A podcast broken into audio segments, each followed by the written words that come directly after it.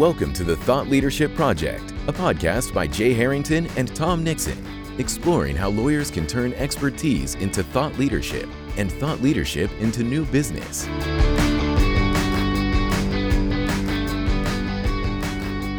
Well, Jay, it's good to be back on the Thought Leadership Project podcast after a one week hiatus.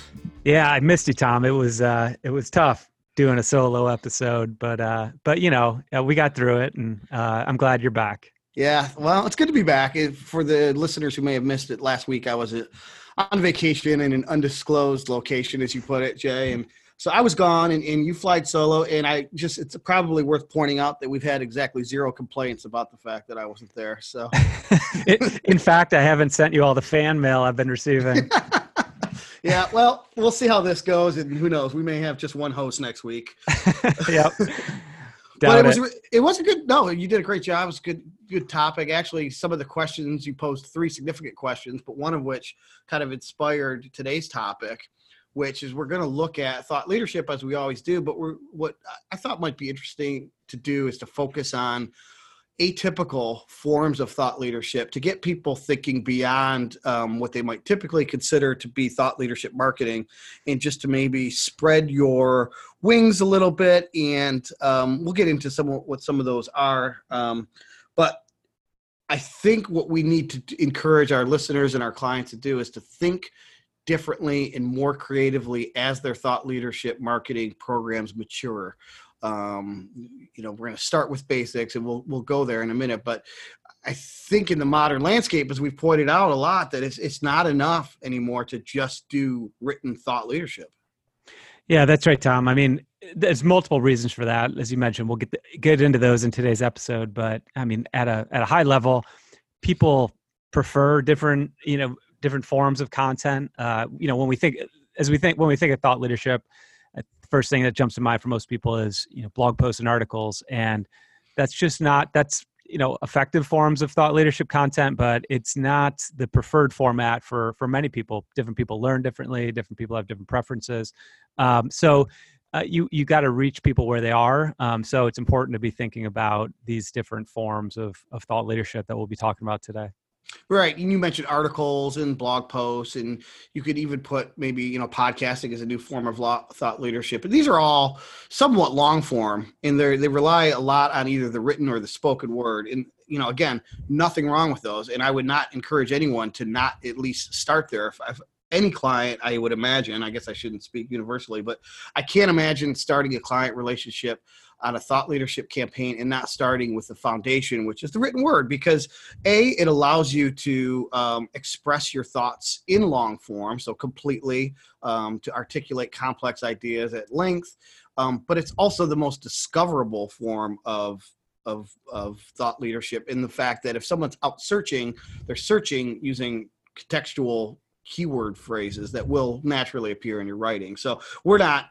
advocating that everyone give up on writing by any stretch. In fact, I think that's the foundation, it's the workhorse. But once you've kind of gotten into a into a, a mode where you're able to churn that content out on a regular basis, at that point, don't you agree, Jay, that maybe that's the point to start thinking about what else is out there?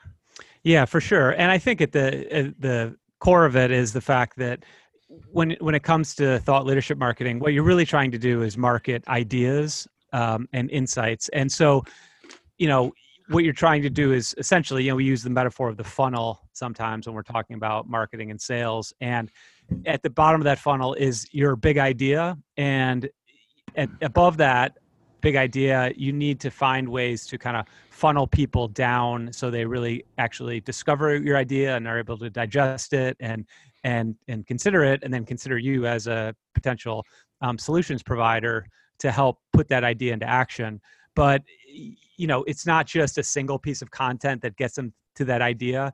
It oftentimes is many different forms of content um, published in different places so that you're you're again you're funneling someone towards uh, your ultimate uh, thought leadership idea.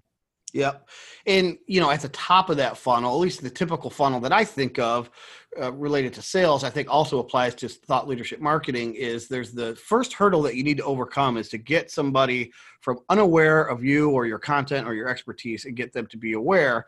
And as we've illustrated and discussed many times on this podcast, it becomes increasingly difficult with the you know bombardment of information that the typical person is you know prone to if they're online and social media you just get tons of stuff thrown at you um, so sticking out is key, and sometimes you don't have more than five to ten seconds to capture someone's attention. So 1,200 words or a half hour podcast isn't going to get somebody's attention.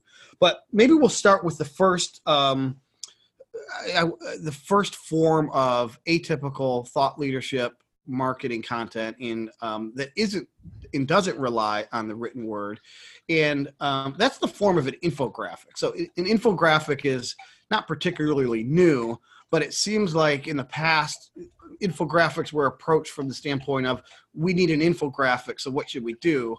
And I think what we should instead be thinking in terms of is I have a complex idea, and yes, I can write on it for 1,200 words, um, but how do I get somebody invested in my complex idea in 15 or 20 seconds so that they're willing to either read my article or you know listen to and subscribe to a podcast. So what is the value? You got a ton of experience in this. What in your experience what have you seen has been the value of using some sort of infographic or illustration to distill the complex concepts you might otherwise be writing about um, you know by visualizing data or visualizing you know complexity?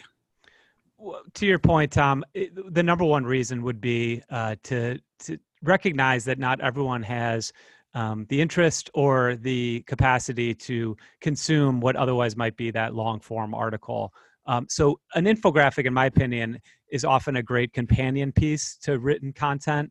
Um, it's it's for purposes, and for anyone that isn't familiar with what we're talking about when we talk about an infographic, it's basically a designed piece that takes a series of related ideas and reduces them down into uh, a visual graphic form uh, complemented by typically complemented by you know short summaries of the ideas or topics that the graphics relate to. So we've all seen these. They're oftentimes um, you know again uh, they're used more often nowadays in b2b marketing and legal marketing but um, they're across the internet in terms of um, different forms of content marketing.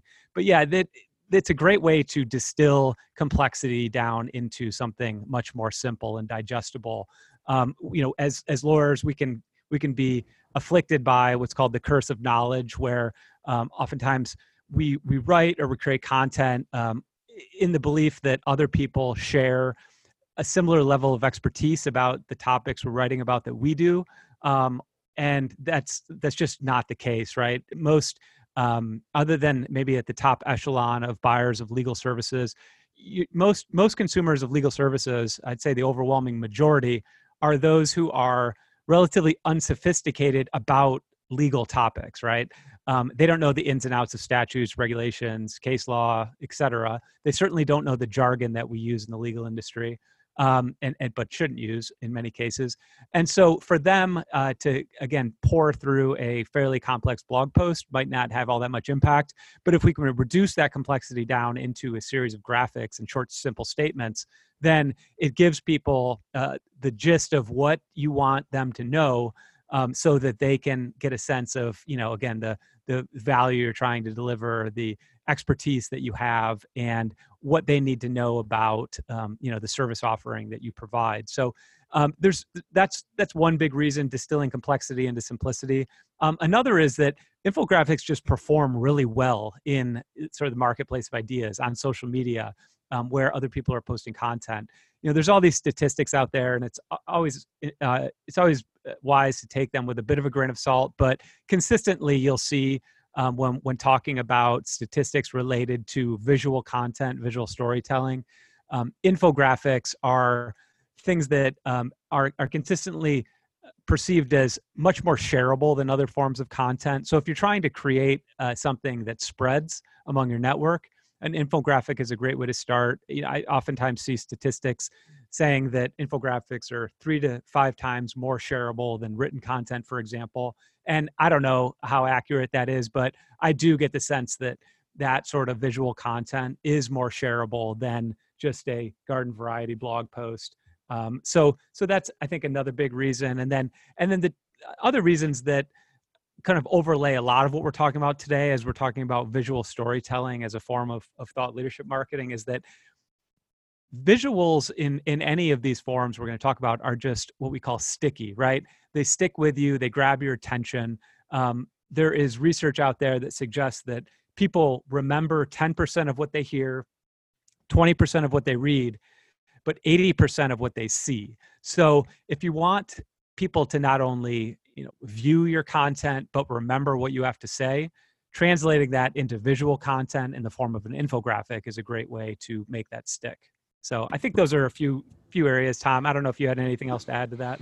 Yeah, that last point was one I was going to make for sure. Is the data that just shows you not only how deeper the recall is of the content, but how that it's deeper, it's longer lasting for the consumer. So um, definitely want to mix those types of visual um, art forms into your your data. I'm sorry, into your content plan.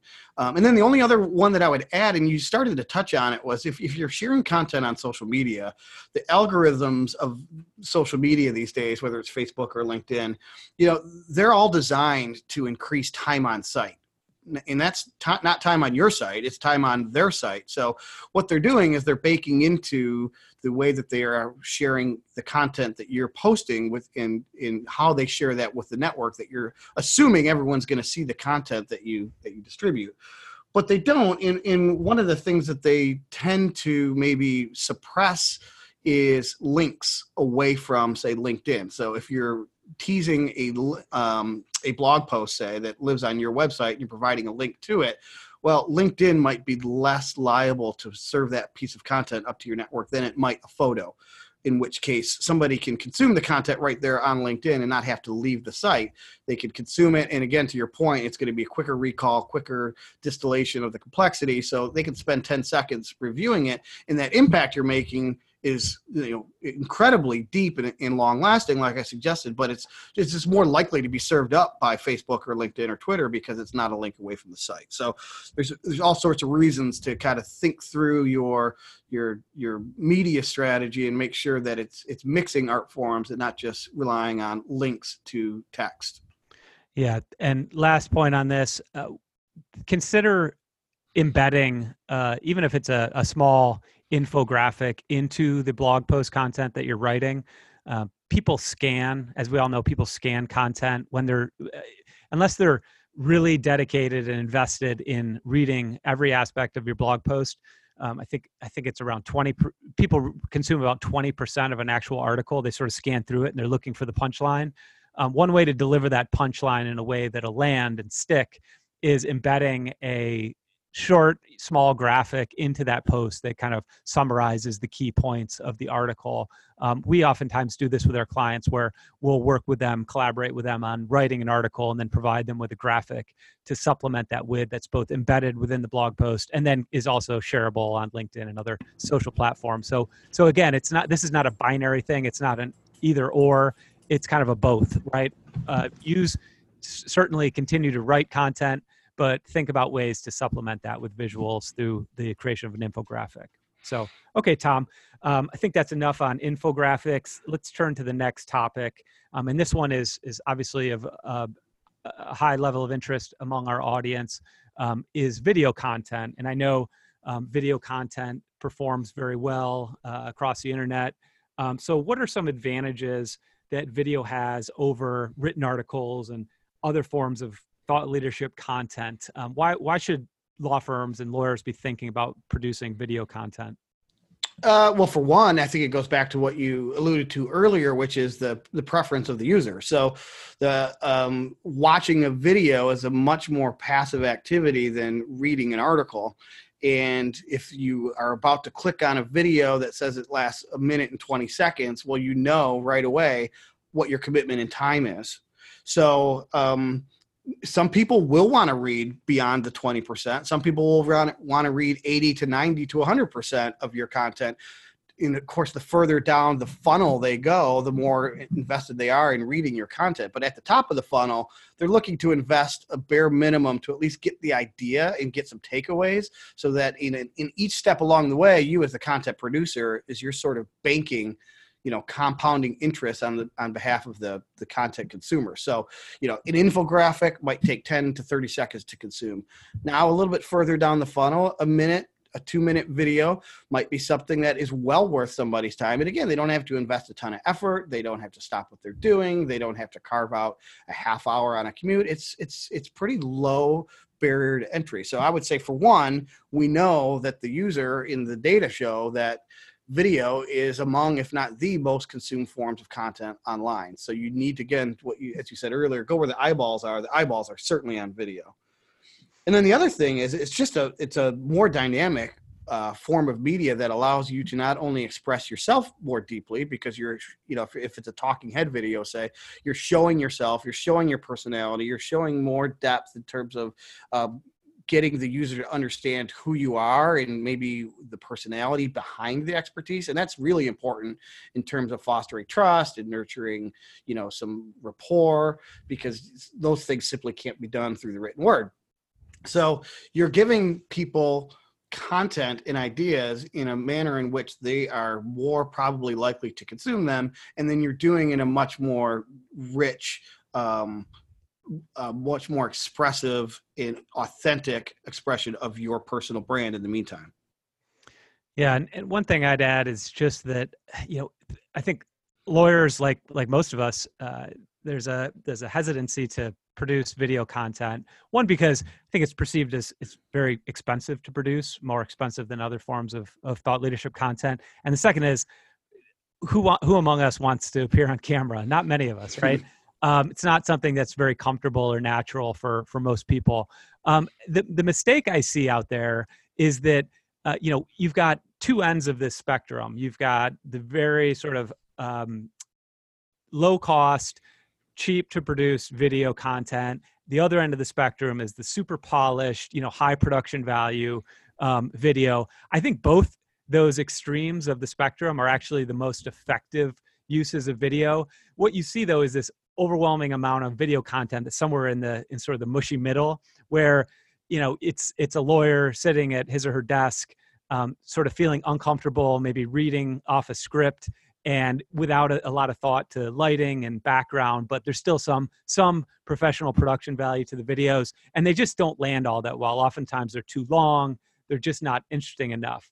On that sort of high polish end of the spectrum you can do something pretty dynamic and if you've got something really important to to promote to share to um, to uh, push out there into the marketplace of ideas then you might want to think about doing that. That might be something like a high you know something for recruiting or um, the rollout of a new practice group or opening a new new office, a new release of a new brand to the marketplace, those types of activities. Otherwise, I think lawyers should think about being all the way out there, all the way at the other end of the spectrum, which is you know doing more frequent low production value video content whether it be recorded on your laptop at your desk or on your smartphone and posting that content to linkedin for example so there's room for you know polished video um, and and that should be uh, something that you know firms think about, but uh, not to the exclusion of of thinking that everything has to be perfect and not producing those sort of raw cuts, those those quick sixty second takes, those uh, you know relatively unpolished videos while you might be like walking down the hall or again sitting at your desk and you just want to provide a 60 60 second snippet on some important idea that you want to share with your network. Do that too yeah, and I think just that people need to recalibrate their thinking um, in terms of how expensive it is. You just mentioned some very inexpensive um, forms of video marketing, and we're all walking around in in our pocket is a camera that far exceeds even the high end digital cameras from ten years ago. So it, it's accessible now, um, and there's some pretty user friendly tools. If not, you can find someone that that is really good at editing and telling a story, and it doesn't always have to be to your other point that like be an aversion for some. It doesn't have to be you on camera, you know, from the from the shoulders up, just talking to the to the screen for 90 seconds or you, there's ways to animate use uh, text animations and motion graphics and all sorts of things to make it more visually interesting than say just a typical video. So um, again whatever the aversion might be i guess we're just encouraging listeners and clients to, to sort of rethink those things because of how popular video is from a consumption standpoint. Yeah what about um, so moving on to another form of visual storytelling, and that is um, for the thought leader who is in front of a room. It might be a, a performing a keynote address, or they might actually be doing a pitch to a prospective client, or they might be in some medium sized room and they, they need to have a PowerPoint to deliver from. And it's so often is still the case as we've had, you know, Spencer X. Smith on, who's sort of an expert in public speaking. We're still seeing really dry, boring, bulletproof, text laden PowerPoints that just put people to sleep. And it's a huge missed opportunity. So, you know, as you recall our conversation with Spencer and just from your own expertise and experience, you know, what are the opportunities that people are missing if they're not considering that PowerPoint or that keynote presentation to be an expression of thought leadership and not just a backdrop? Yeah. And I'll start with sharing a, uh, uh, a study that I, I came across. I think it was on Harvard Business Review. At least it was summarized there. Um, I'm not. I don't remember the exact methodology of the study, but the the conclusion of it was that they they found that they had um, audiences rate speakers, and and there was some there was some way w- in which they were able to determine whether you know i think maybe some of the speakers gave the same speech twice sometimes with slides sometimes without and in I think the majority of respondents found the the speech given without any uh, slides to be more effective. And I think one of the conclusions there was just the slides were so bad that they hampered rather than uh, helped the presentation. So that's what we're really getting at here. Is I think an effective uh, PowerPoint presentation is something that's that's you know used in the context of a of some sort of public speaking, whether that be um, you know in a conference room or or in front of a large audience is that a, a PowerPoint deck is a complement to a speech. It shouldn't be the thing that people are focusing on uh, more than they are the speaker. And what we often see in the legal industry, and I think everyone's experienced this if they've ever uh, seen seen a, a you know a series of presentations given by lawyers at a conference, is the is the PowerPoint deck that is way too long, has way too much text in it, and overshadows the what the points that the speaker is trying to get across. And in many times, in many instances, what happens is speakers use those PowerPoints as a crutch. They they transition into reading off of the slides rather than speaking to the audience, and that's obviously a big mistake. So, what we like to advise when we're thinking, you know, working with clients on on PowerPoint decks is a much more um, simplified approach, uh, relying heavily on visuals, whether those be photographic photographs or graphics that emphasize or complement the point the speaker is trying to make, and assist in telling a story, kind of going through a presentation as you would kind of develop the arc of a story in, in any form, um, and not having bullet points as part of your slides so that what you're really doing is when you're, you're speaking of course is trying to engage with the audience and speak to them. So you're you're just using those slides as uh, points of emphasis as a means of of assisting in your storytelling and not as the sum and substance of what you're trying to get across. So um, think about that um, in terms of the when you're you know working on your next deck. Um, use far fewer slides than you think you should or need to. Uh, wait, I'd say most slide decks have maybe two to three times the amount of slides that they should, and try with with your best effort to exclude any slides that have uh, more than a line or two of text on them. Certainly, no, you know, five bullet point slides that just reiterate the points you're trying to make in your in your talk. So that that requires a few things. It requires you to have sort of a co- cohesive theme or or um, idea that runs throughout your presentation so that you can actually tell a story through your slides. And it also requires that you be really well versed and well prepared in the subject matter that you're speaking on which gets back to the you know the point that we make in almost every episode which is have clear positioning have a niche have something that you're you have expertise in and that's what you're producing thought leadership about um, so that you don't need the crutch of a 60 slide powerpoint deck full of bullet points to help you through the presentation. So um, yeah the the presentation decks um, that complement a public speaking engagement um, they are something that should be um, brief, uh, filled with images and graphics, complement what you're trying to say, and can really enhance a speech. But it can really work to your detriment if you if you're using the typical um, text-heavy slides. That's right, Jay. And not having that crutch um, of having the slides with all of the bullet points that you might end up reading, that almost forces the presenter to speak extemporaneously. And for most speakers, that's actually a good thing because it just comes across as more authentic and more engaging and people would much rather listen to somebody um, just convey expertise naturally as opposed to reading from prepared remarks. So doing it in this way that you suggested you're, you're not going to even be able to turn around and, and read bullet points. Um, and again, if you truly are the thought leader, you have all of that expertise um, in that niche, and you should be able to speak extemporaneously about those things.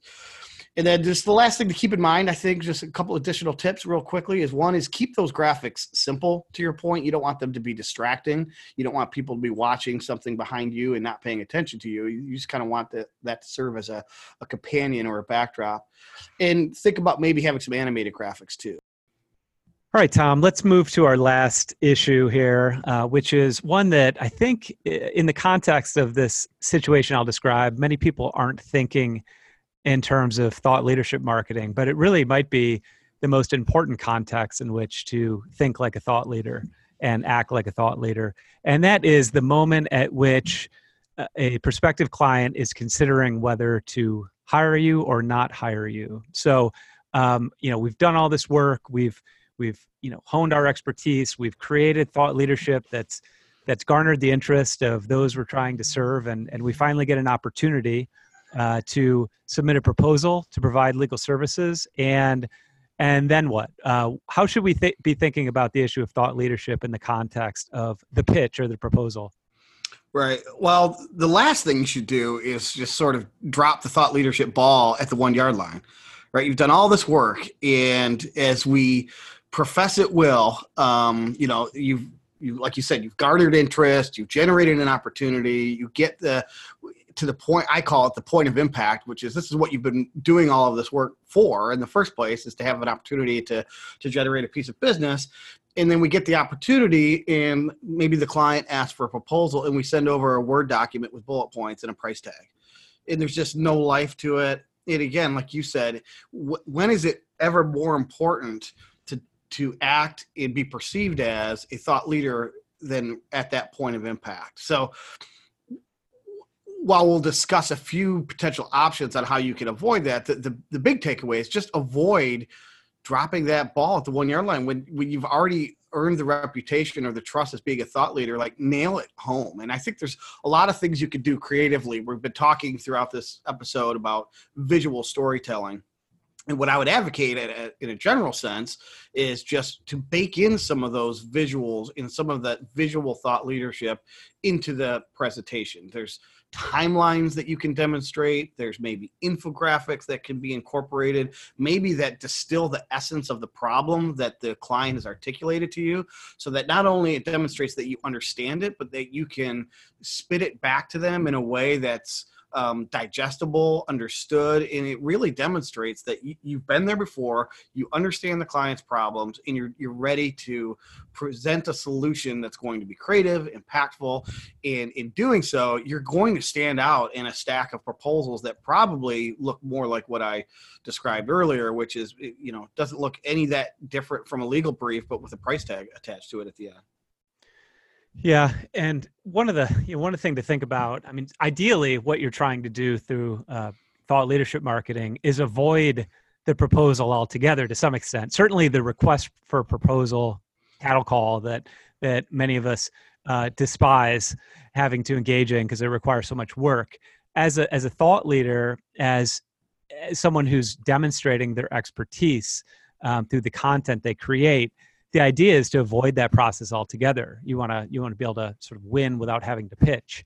Um, so so you know in that circumstance, you still might have to prepare a proposal, but you, you shouldn't. You've already done most of the convincing through your thought leadership. At this point, the idea is just to close the deal, and oftentimes in that instance, the less you say, the better. So yeah. keep it visual, keep it short, make it impactful, make it interesting it, it projects a level of confidence i think if you don't feel like you have to go on for 30 pages in a proposal reiterating you know everything that you've ever done because ideally you know your prospective client is someone who is already been convinced that you're the expert they want to hire you and they're not just they're not just sort of um, trying to weigh and and choose on price based upon a bunch of undifferentiated lawyers. So um, you know that's that's sort of one of the benefits of doing all of this other work as it relates to thought leadership is the fact that when you do get to the point of you know an, an expression of interest by a client in hiring you, your work's a lot easier and you can really just you know drive home and drive home the sale and and and and nail it through a,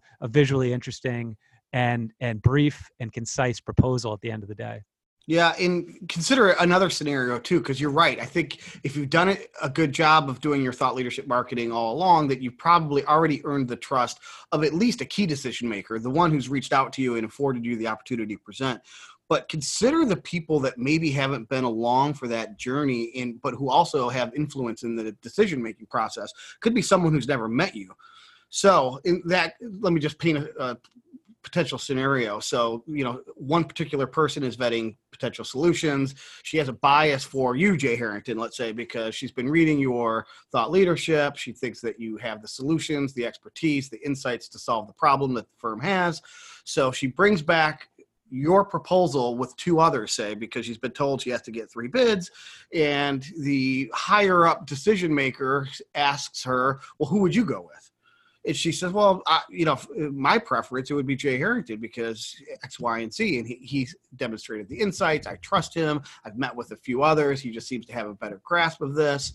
And that person might say, "Well, let's see the proposals." And at that point, the thought leadership that you're demonstrating in a proposal is maybe for an audience that hasn't already earned or you, for whom you haven't already earned that trust. And now they're looking at your proposal amongst the two others, and they're already uh, sort of pre or prejudiced to want to choose you based on the person who's just vouched for you, and now you're just sealing a deal, like you said. So don't um, miss an opportunity to when you've gotten that close and you've earned that much trust and you're that close to to getting a new engagement don't just fumble it away just because it's easier to have you know an assistant maybe type up some some word document. That's what we're advocating for.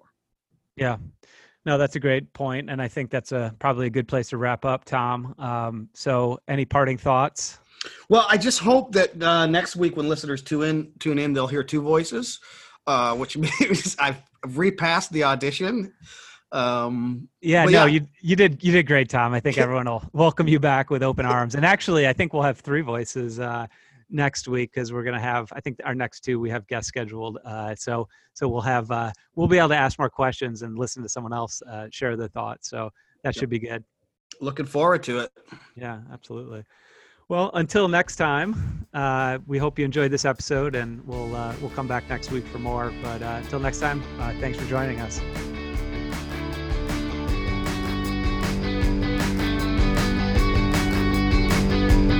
Thank you for listening to the Thought Leadership Project. For show notes, additional resources, and links to the tools discussed on today's episode, visit thethoughtleadershipproject.com.